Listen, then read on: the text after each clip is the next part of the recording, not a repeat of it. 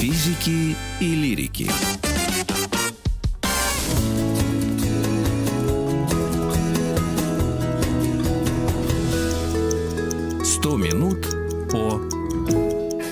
О климате и метеорологии. Погода в России, прогнозы и перспективы. Так называется тема нашего сегодняшнего общения в наших 100 минутах. И в гостях у нас Евгений Тишковец, метеоролог, ведущий специалист Центра погоды Фобос. Евгений, приветствуем вас. Маргарита, Александр, добрый день. Здравствуйте. Ой, здравствуйте, здравствуйте. Как ваша жизнь, как активность метеорологов в эти дни? Я смотрю в окно, меня заливает дождем просто. В этом году, поскольку был режим самоизоляции, вот у меня на кухне студия сделана, да, некая, и у меня в окно смотрит вот, собственно, вид из окна. И я так часто не видела дождей в последнее время. Правильно ли мое наблюдение, или я старею просто? Жизнь у нас, как и положено, часовым погоды круглые сутки наблюдает за пятым воздушным океаном. А что касается ваших ощущений, то, действительно, этот июль удивил жителей столичного региона гигантским количеством осадков. Мы, конечно, еще не дотянули далеко до рекорда, а выпало у нас 2 месячных нормы. Но они, вот этот высокий результат по количеству осадков был достигнут за счет скоротечности, но высокой интенсивности вот этих залповых ливневых дождей. То есть это еще одна из, скажем так, примет изменяющегося климата, который характеризуется вот такими резкими порывистыми изменениями во всех метеопараметрах атмосферы, а их насчитывается в ней, как минимум 220 наименований. 220? А, например, какие-нибудь 14 с половиной? Влажность, давление, геопотенциал, высота тропопаузы, зоны обледенения, электризации, болтанки, грозы, шквалы, ливни и так далее, и так далее. То есть, вот что называется, до 10 тысяч метров все, что находится, скажем так, основная зона, в которой происходят все изменения в климате и в погоде. Про Москву мы сказали. Может быть, как-то по России пробежимся. Вот лето как проходит, согласно прогнозам? Или, может быть, это норма? Или как? Мы же все на климат валим? Или на бизнес какой-то неответственный? Экологически нечистый? Да, климат, он, в общем, везде нервничает, конечно. И вот прямо за минуту сказать, где у нас стабильно, невозможно. Там же в Сибири, допустим, у нас похолодания меняются тут же зонами экстремальной жары, что и засухи, что, в общем-то, провоцируют вот эти вот лесные пожары.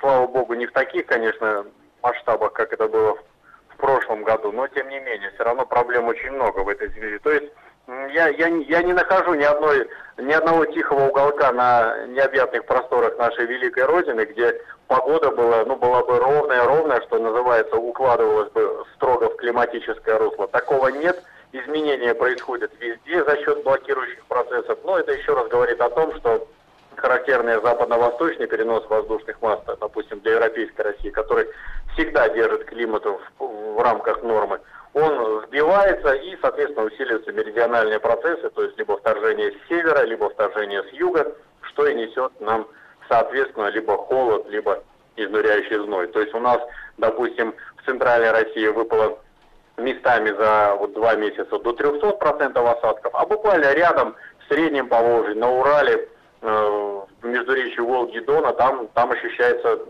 гигантский дефицит осадков. То есть, в общем-то, климат везде по-разному себя ведет, но нигде каких-то ровных показателей мы не видим. Виноватых искать. У меня вопрос такой. Смысл? Виноваты во всем, естественно. Синоптик. Поищи там, погугли. Евгений, у меня вопрос такой. А вот я знаю, что прогноз погоды, когда существует вот именно прогноз, он о будущем, да? То есть мы говорим, завтра у нас будет плюс 23, и наступает завтра, и действительно плюс 23. Это где-то фиксируется, что прогноз был точным или он был неточным, и вот эти вот отклонения прогноза и реальности, они где-то фиксируются? Мы можем посмотреть, насколько точен прогноз был, например, 10-20 лет назад и сегодня? Конечно, безусловно. Нужно понимать, что Все, что мы озвучиваем, рассчитываем, потом, если это совпадает, здорово, мы это закрепляем, эти результаты в наших методиках, а если происходят так называемые ошибки, ложные тревоги, то есть прогнозировали одно, а этого не было, или не прогнозировали опасного явления, оно случилось, то есть ошибки пропуска, то, естественно, потом происходит разбор полетов. Почему это происходит? Потому что нужно понимать, что прогнозирование, но это только Господь Бог видит, да, на все 100%, что будет впереди. А синоптики могут похвастать на сегодняшний день, конечно, самыми высокими цифрами по оправданности. Ни одна специальность в мире вообще, ни в политике, ни в финансах, ни в военном деле не может так успешно прогнозировать будущее, как это делают синоптики. Ну ладно, а астрологи, прекратите, о чем вы говорите? Там 120%. Нет, астрологи, ну вы мне, конечно, извините, но практического подтверждения этому нет. А вот метеорологи, они... Я как раз с вами согласен, это у меня ирония такая, это я просто слушателям нашим говорю, они меня знают. То есть оправданность, ну, сейчас она составляет где-то на ближайшие 5-7 суток, это...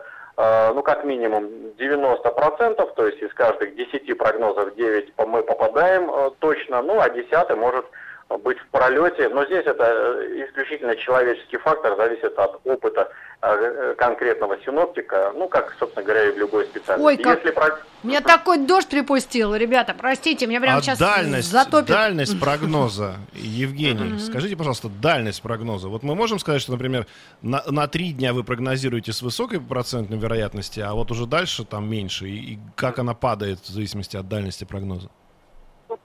Ближайшие 3 суток это 97% оправданность, на 5-е сутки это 87-92%, и все, что уходит уже дальше, это, скажем так, 70-80%. Если берем месячный прогноз, там оправданность порядка 60-70%, ну и долгий на сезон там около 60%.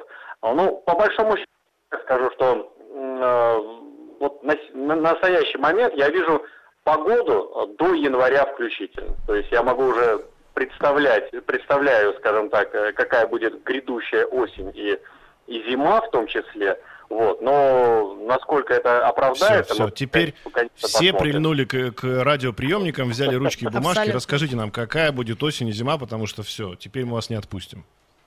Ну, скажем так, по средним показателям, если вот так... Да почему осень-то? Еще лето. Ребят, нет, лето, нет, месяц, конец август. Лето, осень, зима. Нет, лето еще продолжается, несмотря на холодание в Центральной России. На следующей неделе у нас восстановится летняя позиция, будет 20, 25, 21, 26, солнца много. То есть лето продолжается, мы с ним еще не прощаемся. Но, конечно, интересно, что у нас будет осенью и зимой, потому как я напомню, что в прошлом году осень была очень великолепная, теплая, а зима вообще была рекордно теплая. И, кстати говоря, мы прогнозировали это и попали в 10. Вот что удивительно, я таких результатов не помню.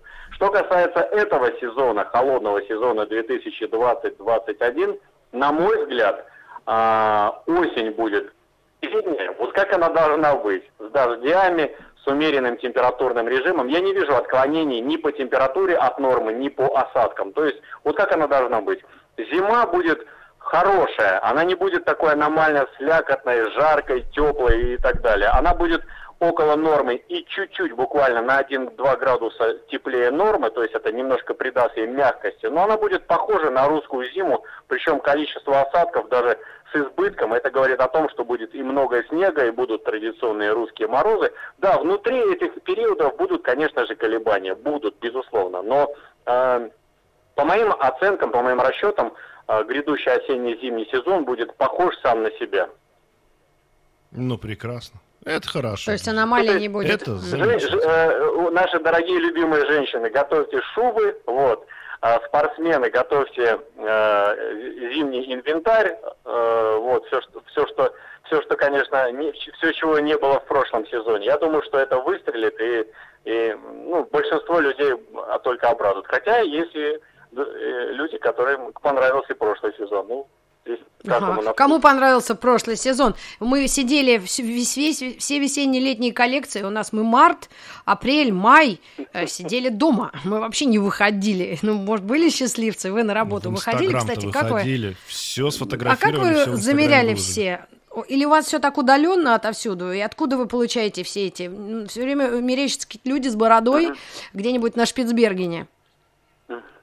Ну да, такие люди тоже есть, люди героической профессии. Нужно понимать, что вот данные собираются, ну, по всему земному шару, да, весь земной шар у нас усеян сетью метеостанций.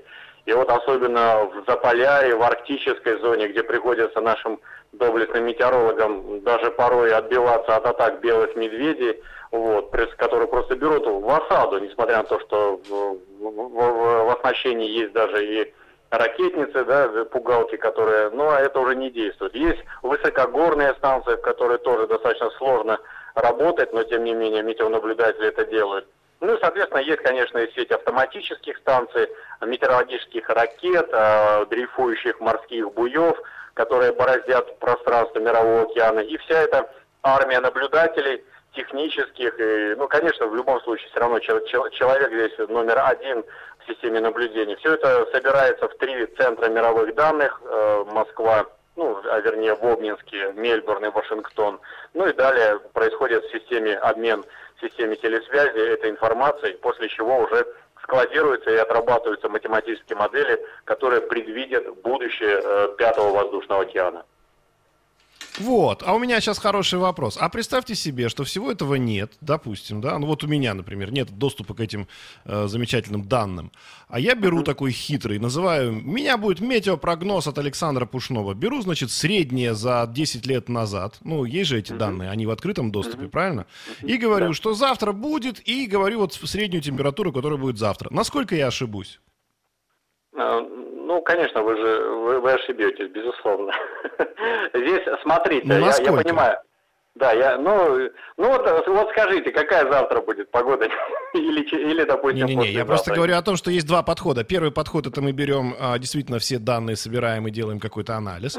А второй подход — это мы пробуем посмотреть колебания, ну вот, за большой период продлить эту, асимптотически просто продлить эту кривую и посмотреть, какое будет значение.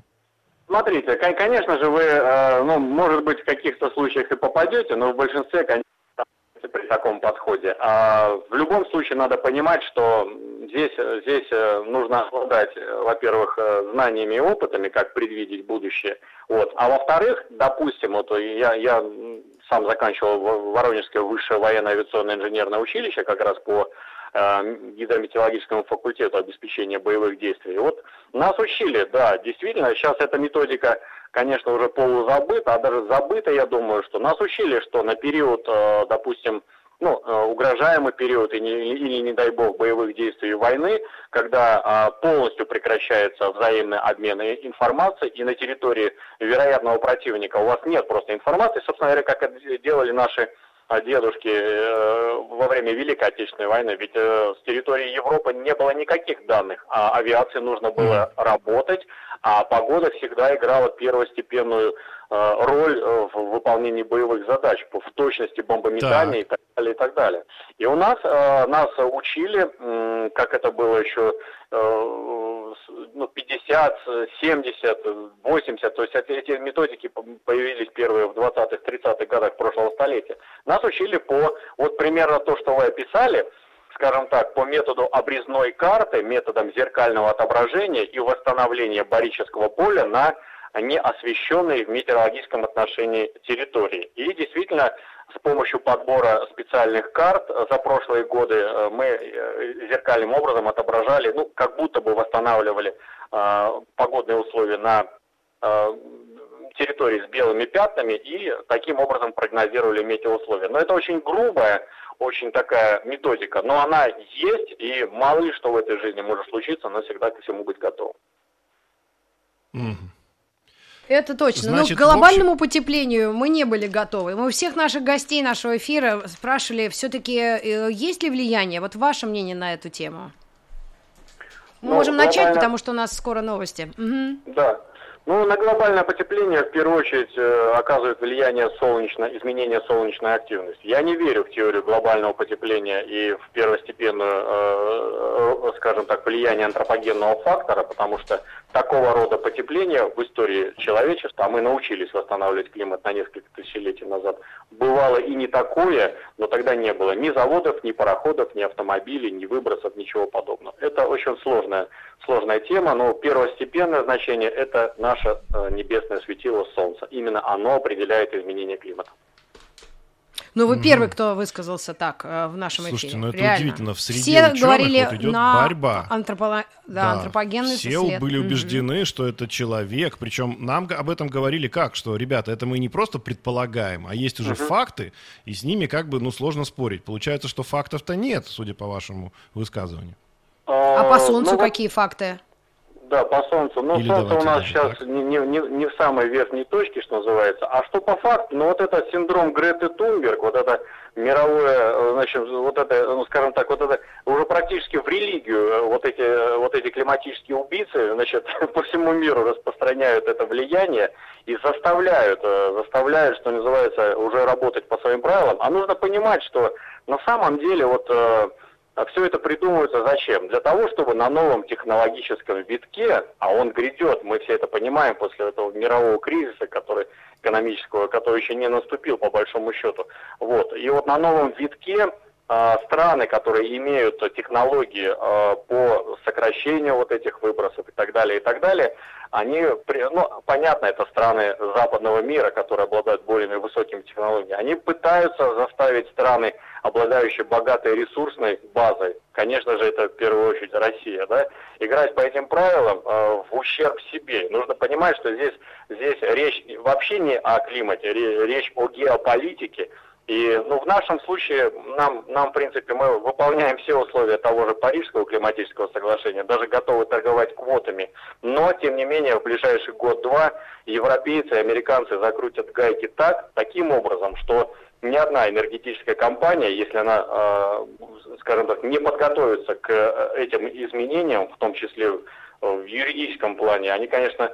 Ну, вынуждены будут платить гигантские деньги, и Россия к этому должна быть готова, и Россия должна участвовать как раз в формировании этих глобальных правил по всем этим выбросам и так далее. Это очень такая сложная игра, которая очень мало, скажем так,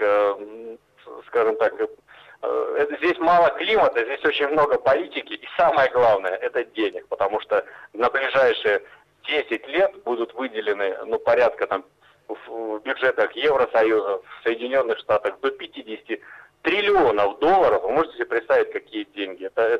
На этом вырастут целое состояние. Нужно понимать, что смысл только в деньгах, но не в климате. В экологии, да, но не в климате. Так если вы нашу страну не перечислили, мы скажем, что... А нам-то от этого что?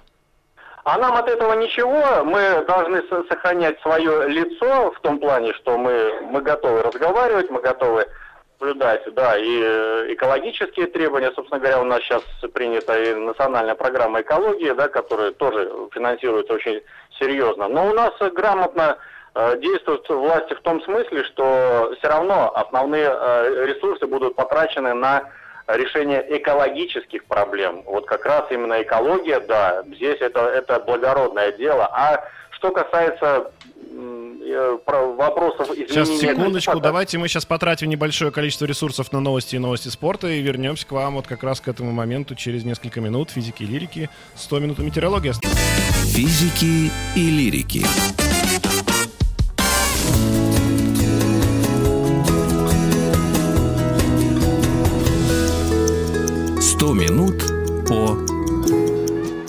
О климате и метеорологии. Напомню, Евгений Тишковец, метеоролог, ведущий специалист Центра погоды Фобос. У нас в эфире, у нас в гостях. И мы остановились на Александре Борисовиче, напомнишь? Из-за погоды, видимо, у нас связь какая-то не та. Сейчас мы дозваниваемся как раз до Евгения. Через мгновение он появится у нас на связи. А я хотел спросить, Евгений, вы с нами сейчас? Нет еще? Ты никогда не задумывалась, а кто заказчик погоды? Ну, понятно, что государство, да? Но вот, например, я регулярно, я же не знаю, подписан ли я, но, видимо, подписан, как и все мы. Мне приходят сообщения от МЧС, например. Евгений, вы с нами? Да, я с вами, да. Да-да, вот мне приходит сообщение от МЧС, чтобы я вел себя аккуратнее в какие-то определенные часы. Соответственно, они же это делают благодаря вам, да? То есть вы поставляете прогноз, в том числе Министерству чрезвычайных ситуаций? Или у них своя система? Им поставляет МЧС, в госструктуре поступает госструктура, это Гидрометцентр России, соответственно. А Центр погоды Фобос, это частная компания, которая занимается больше... мы тоже разрабатываем прогнозы, безусловно, но мы не право на штормовые предупреждения. Хотя мы тоже видим это все прекрасно и стараемся другим языком через медийное пространство как можно раньше предупредить людей о грядущей опасности. То есть конкуренция у вас там тоже существует, или это не конкуренция? Назвать ее нельзя конкуренцией? По большому счету не то, что конкуренция. Мы, наверное... Евгений. Да, у нас опять чуть-чуть. Погодные явления. Может, из-за дождей или ветра. Может такое быть? Да нет, это интернет просто подтормаживает. Сейчас перезвоним Евгению еще раз. А меня всегда просто интересовало, может ли, например, вот я же уже говорил здесь, что я такой умный бац и захочу, например, прогнозом погоды заниматься. А мы знаем, что многие люди, которые нас слушают, могут делать прогнозы просто прикоснувшись, например, лбом к стеклянному шару. Или к стеклянному шару, к телефону. Каким-то таким действительно важным атрибутиком. Вернулся наш гость. Да-да. Евгений, еще раз. Я к чему спрашивал, а есть лицензия, условно, на прогноз? Вот могу ли я или какие-то друзья-астрологи организовать какую-нибудь компанию по прогнозу и делать то же самое? Наверное, теоретически возможно, но практически для этого есть ряд очень серьезных требований для того, чтобы такую лицензию получить. Понятно? Это то же самое, как получить лицензию врачу. Вот примерно так же. Угу. То есть, на самом деле, получается, что прогноз погоды, если он где-то звучит, то это люди, которые получили на это доступ, да, и они как бы отвечают за свои слова вот в той погрешности, про которую вы говорили. Это должен быть, если трехдневный прогноз, то не менее 90% вероятности, да? Да, безусловно, и нужно понимать, что вся система наблюдения, все технические средства, это тот же арктический флот и так далее, это же огромное-огромное хозяйство, которое... работает, как швейцарские часы. И вот эта система наблюдений, ни одно частное лицо, даже небольшая или средняя, или крупная компания себе не может позволить. Это ситуация взаимного между государствами, и исключить любое государство из этого обмена, это значит резко снизить качество прогнозов на всей земле, потому что нужно понимать, что где-где, а вот в плане метеорологии, никогда не будет никаких санкций, эмбарго. Потому что это сразу в ответ скажется на качестве прогнозов наших друзей и коллег или партнеров, как угодно. Mm-hmm. Да, я записала. Обнинск, Мельбурн, Вашингтон. Мне очень понравился этот набор центров метеорологических. А если говорить о вот таких катастрофах, как было, помните, несколько лет назад, ужасное цунами, да, и здесь вот как раз тоже очень важно именно вовремя предупредить, потому что тут часы, все-таки это большое время распространения, да, от момента, где произошел толчок, там через весь океан волна идет не быстро, можно успеть что-то сделать. Здесь это тоже к вам или это другой отдельный прогноз? Цунами это не совсем к нам, это не наша кафедра, но с точки зрения все равно проблема эта существует, и как раз в тех же парижских климатических соглашениях, в нашей национальной программе «Экология», там как раз зашит один из пунктов, это, скажем так, техническое оснащение тех территорий, имеют большие пробелы, ведь нужно понимать, что вообще по всем стандартам на каждых 25 квадратных километров должна стоять метеостанция. Но если в европейской части страны это худо-бедно, и то с большой натяжкой, то, допустим, все, что за Уралом, там гигантские просветы. И одна из задач это, скажем так, осуществить, оборудовать больше наземных метеостанций наблюдательных именно техническими средствами. И самое главное, это система штормового кольца. Дело в том, что это хорошо забытая старая в Советском Союзе. Она существовала, сейчас она восстанавливается, по крайней мере, вокруг столичного мегаполиса. То есть это система, которая позволяет в режиме ноукастинга мгновенно оповещать людей о грядущей опасности. То есть выделять, скажем так, из того потока смс, которые рассылают МЧС, а мы ведь привыкли к ним, да, мы порой даже не понимаем. Да, вот в этом вот весь кошмар. Это опасно или не опасно? Да, да, опасно или не опасно? Ну, мне кажется, это опасно, конечно. Да, нет, я имею в виду опасно, что мы привыкли. Да, да, да. Но нужно вот из этого потока как раз вычленять самое главное, самое опасное, что реально несет урон материальным ценностям и, не дай бог, жизни и здоровью людей. Ведь каждый год вообще у нас, скажем так, ущерб нашей экономике за последний год это 60 миллиардов рублей. Даже на Совете Безопасности России эти вопросы рассматриваются. То есть система физической безопасности – это одна из составляющих безопасности страны. И вот как раз в этом смысле система оповещения, система штормовых предупреждений и штормового кольца должна усиливаться, наращиваться и распространяться в регионы. И в этом смысле нужно понимать, мы никогда ничего не сможем сделать с погодой, мы никогда не можем ее изменить. Мы должны только приспосабливаться и минимизировать те риски, которые несут природные катастрофы, ну, насколько это возможно. И даже есть расчеты, что рубль, потраченный на исследования в метеорологии, отзывается потом, скажем так, минимизацией рисков и, скажем, экономической выгодой в 10 или в 100 рублей. То есть вот такая вот вилка. То есть это серьезная проблема, и, ну, скажем так, зачастую на метеорологов говорят, ну, погода, понятно, все. Нет, нет. Это серьезный вопрос, это серьезные деньги на кону. И вообще деньги можно делать из воздуха, если внимательно подходить зрения оценки влияния гидрометеорологических условий на любую отрасль. Вы возьмите, вот я везде могу вам сказать, какой ущерб будет нанесен, где он, когда, где окна климата хорошей погоды, чтобы выполнять боевые задачи или задачи в народном хозяйстве с максимальной эффективностью. Угу.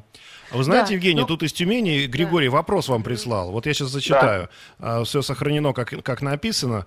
Спросите, пожалуйста, когда вероятность синоптиков будет достаточной, чтобы актированный день, ну, видимо, не знаю, почему он актированный, что это за прилагательное, день по минусовой температуре для школьников объявлять накануне с вечера, а не рано утром?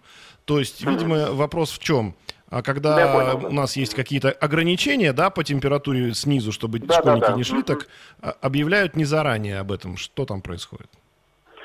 Вообще это не проблема, скажем так, предупреждать людей и за день, и за два. Проблема в оповещении. Но, кстати говоря, вот если это из Тюмени, то я лично разрабатываю для Тюменского канала, ну, ГТРК Тюмень, вот Тюмень регион прогнозы, и разрабатываю именно для региона ежедневно. В пятницу даю развернутые интервью для, скажем так, с прогнозом на предстоящие выходные и на предстоящую неделю. Так что это все видно. Ну, нужно просто, наверное, скажем так, выбирать источники информации и знать, где эта информация подается. То есть и все, и проблем нет никаких. Ну, а еще пишут, зимой и весной говорили, что лето будет жарким и сухим. Это, видимо, кто-то неправильно услышал. Никто не говорил про лето жаркое и сухое? Или оно сейчас таковым является? А вот смотрите, пишут из Воронежской области. Да, я понял. Но смотрите, я, честно говоря, когда тоже услышал весной от определенных чиновников такие, мне волосы дыбом стали. Потому что если поднять историю, говорил, что лето будет, ну, малиновое. То есть что такое малиновое? Это примерно то, что не холодно, не жарко, а какой-то вот умеренном варианте. Оно примерно так и происходит. Да, с дождями, ну а что, как без дождей летом, да, с грозами, да, но температурный фон, между прочим, в среднем достаточно, ну, скажем так, если вот вообще сложить все среднее арифметическое, он более-менее ровный, и нельзя сказать, что лето было какое-то плохое, по крайней мере, в средней полосе России или дачники, люди радуются, что урожай собирают хороший, то есть, да, какие-то небольшие потери могут быть на юге нашей страны, там, конечно, дефицит осадков был между речью Волги, Дона, в среднем Поволжье, на Урале. Евгений, что-то у нас опять со связью. Ага. Евгений, давайте вот еще раз то, что вы сказали по поводу Поволжья за Уралом. Дона. Дон, Поволжье за Уралом. Судя по всему, перезвоним сейчас.